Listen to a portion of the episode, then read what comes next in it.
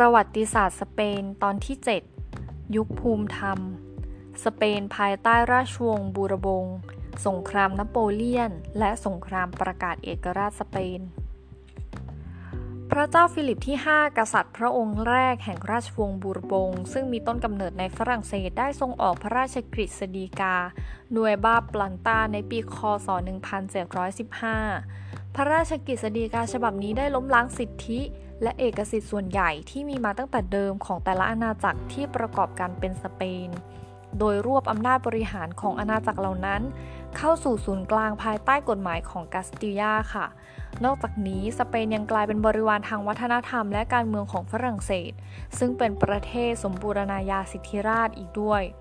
อำนาจการปกครองสเปนของราชวงศ์บูรบงยังคงดำเนินต่อไปภายใต้การปกครองของพระเจ้าเฟอร์ดินานด์ที่ 6 และพระเจ้าชาร์ลส์ที่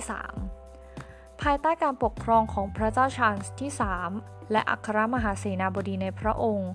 สเปนก็ได้เข้าสู่ยุคสมบูรณาญาสิทธิราชย์ภูมิธรรม ซึ่งนำพาสเปนไปสู่ความมั่งคั่งอีกครั้งในตอนกลางคริสตศตวรรษที่ 18 และหลังจากเป็นฝ่ายแพ้ร่วมกับฝรั่งเศสต่ออังกฤษในสงคราม 7 ปี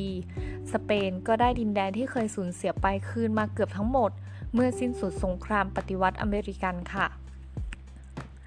จิตวิญญาณนักปฏิรูปของพระเจ้าชาร์ลส์ที่3เนี่ยต้องพังลงเมื่อพระราชโอรสองค์โตในพระองค์คือพระเจ้าชาร์ลส์ที่ 4 เสด็จขึ้นครองราชย์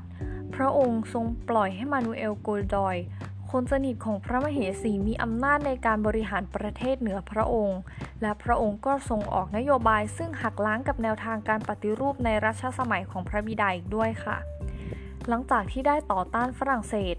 สมัยการปฏิวัติในระยะเวลาสั้นๆ ไม่นานนักสเปนก็กลับไปเป็นพันธมิตรกับเพื่อนบ้านทางเหนือแห่งนี้อีกครั้ง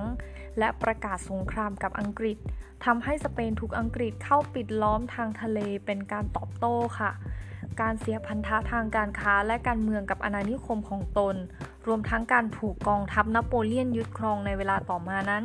ได้นำไปสู่การเรียกร้องเอกราชของดินแดนเกือบทั้งหมดในโลกใหม่ของจักรวรรดิสเปน การไร้จุดยืนของพระเจ้าชาญที่ 4 ในฐานะพันธมิตรของฝรั่งเศส เป็นตัวชักนำจักรพรรดินโปเลียนที่ 1 หรือนโปเลียนโบนาปาร์ตแห่งฝรั่งเศสให้ยกทัพเข้ารุกรานสเปนในปี คศ 1808 ค่ะ ในช่วงเวลาเกือบตลอดทั้งคริสตศตวรรษที่ 18 สเปนประสบความก้าวหน้ามากขึ้นหลังจากเข้าสู่สมัยแห่งความตกต่ำในกลางคริสตศตวรรษที่ 17 แต่ก็ยังคงล้าหลังในการพัฒนาด้านภูมิธรรมและด้านการค้า ซึ่งได้เปลี่ยนแปลงส่วนอื่นๆ ของยุโรปไปแล้ว เช่น สหรัฐอาณาจักร ฝรั่งเศส กลุ่มประเทศต่ำ และบางส่วนของจักรวรรดิโรมันอันศักดิ์สิทธิ์ ความยุ่งเหยิงวุ่นวายอันเป็นผลจากการแทรกแซงของจักรพรรดินโปเลียนที่หนึ่งนั้น จะทำให้ระยะห่างนี้กว้างยิ่งขึ้นค่ะ เรามาดูสงครามนโปเลียนและสงครามประกาศเอกราชสเปนกันบ้างค่ะ ในช่วงแรกของสงครามนโปเลียน สเปนอยู่ฝ่ายต่อต้านฝรั่งเศสสมัยการปฏิวัตินะคะ ความพ่ายแพ้ของกองทัพในช่วงต้นๆของสงครามทำให้พระเจ้าชาร์ลส์ที่ 4 ทรงตัดสินพระทัยอย่างจริงจังที่จะไปเข้าข้างฝ่ายฝรั่งเศสค่ะ แต่เมื่อกองทัพเรือผสมฝรั่งเศสสเปน ถูกกองทัพถูกกองทัพเรือของอังกฤษทำลายอย่างย่อยยับในยุทธในยุทธการที่แหลมตราตรารันตาฟันก้า ขออภัยค่ะ ในยุทธการที่แหลมตราฟันกา พระองค์ก็ทรงกลับไปทบทวนการเข้าข้างฝรั่งเศสใหม่โดยทันทีค่ะ สเปนถอนตัวออกจากระบบภาคพื้นทวีป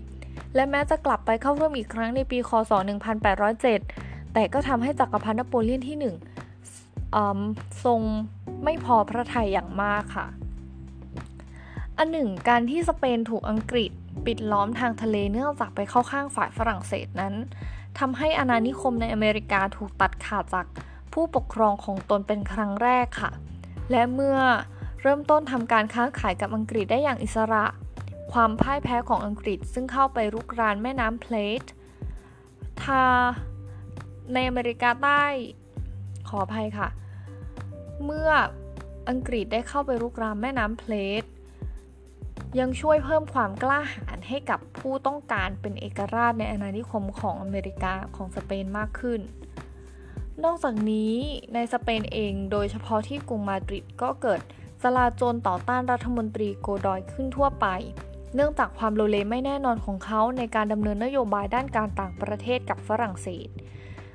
ในปีพอในปีคริสต์ศักราช 1808 พระเจ้าชาร์ลส์ที่ 4 ต้องทรงสละราชสมบัติให้พระราชโอรสคือเจ้าชายเฟอร์ดินานด์ขึ้นครองราชย์และเฉลิมพระนามพระเจ้าเฟอร์ดินานด์ที่ 7 แต่จักรพรรดินโปเลียนที่ 1 ซึ่งไม่ทรงไว้วางพระทัยพระราชสำนักสเปนอีกต่อไปนะคะ ทรงส่งกองทัพเข้ารุกรานสเปนและบีบบังคับให้พระองค์ทรงสละราชสมบัติให้แก่โจเซฟโบนาปาร์ตคือพระเชษฐาของจักรพรรดินโปเลียนที่ 1 นั่นเองค่ะ ให้เป็นกษัตริย์ของสเปนแทน อย่างไรก็ตามชาวสเปนและทหารสเปนก็ได้ต่อต้านอย่างแข็งขันเลยนะคะ โดยประกาศตนอยู่ฝ่ายเดียวกับพระเจ้าเฟอร์ดินานด์ที่ 7 การต่อสู้ครั้งนี้มีชื่อเรียกว่าสงครามคาบสมุทรค่ะ หรือที่ชาวสเปนเรียกว่าสงครามประกาศเอกราชสเปน ขณะที่สภาเมืองบัวโนสไอเรส และสภาเมืองการากัสในอเมริกาใต้ได้ประกาศเอกราชจากรัฐบาลโบนาปาร์ตในสเปน เมื่อคศ 1810 และคศ 1811 ตามลำดับค่ะ สภาหรือคุนตาสตามเมืองต่างๆ ถูกจัดขึ้นทั่วทุกภูมิภาคในสเปน นอกจากเพราะต้องการต่อต้านฝรั่งเศสแล้วก็ยังคาดหวังสิทธิ์ในการปกครองตนเองมากขึ้น จากกรุงมาดริดภายใต้รัฐธรรมนูญเสรีนิยม ซึ่งสภาแต่ละแห่งได้ร่างไว้ด้วยค่ะ รัฐสภาสเปนได้ลี้ภัยจากกรุงมาดริดมายังเมืองเซบียาทางภาคใต้ แต่ถูกพวกฝรั่งเศสผลักดันไปยังเมืองกาดิส และในปีคศ 1812 สภากาดิส ซึ่งเป็นชื่อเรียกรัฐสภาขณะลี้ภัยอยู่ที่เมืองนี้นะคะ ได้ตรารัฐธรรมนูญขึ้น นับเป็นรัฐธรรมนูญสมัยใหม่ฉบับแรกของสเปนของสเปนค่ะ มีชื่อเล่นว่าลาเปปาฝรั่งเศสจึงตอบโต้การตรารัฐธรรมนูญฉบับดังกล่าวโดยผนวกแคว้นกาตาลุญญาเข้าเป็นส่วนหนึ่งของตนซะเลยค่ะ ในขณะเดียวกันกองทัพโปรตุเกส ก็ได้ร่วมกับกองทัพอังกฤษนำโดยอาร์เธอร์วิสลีย์ขออภัยค่ะอาร์เธอร์เวสลีย์ดยุกแห่งเวลลิงตันได้เข้าสู้รบกับกองทัพฝรั่งเศสของจักรพรรดินโปเลียนที่ 1 สงครามอันโหดร้ายครั้งนี้เป็นหนึ่งในสงครามระยะแรก ๆ ของประวัติศาสตร์ตะวันตกสมัยใหม่นะคะ ที่ที่ใช้วิธีการรบแบบกองโจรเส้นทางขนส่งเสบียงของฝรั่งเศสในสเปนถูกชาวสเปนซุ่มโจมตีหลายต่อหลายครั้งค่ะ อีกทั้งผลการรบในคาบสมุทรไอเบเรียก็ยังผันผวนไปมาดยุกแห่งเวลลิงตันใช้เวลาหลายปีอยู่ในป้อมปราการที่โปรตุเกส และได้ส่งกองทัพเข้าไปรบในเขตสเปนเมื่อมีโอกาสอันเหมาะสม ในที่สุดฝรั่งเศสก็พ่ายแพ้อย่างสิ้นเชิงในยุทธการที่เมืองบิโตเรียทางภาคเหนือของสเปน ในเดือนมิถุนายนเดือนมิถุนายน คศ 1813 และในปีถัดมาพระเจ้าเฟอร์ดินานด์ที่ 7 ก็ทรงขึ้นครองราชย์เป็นประมุขแห่งสเปนอีกครั้งค่ะ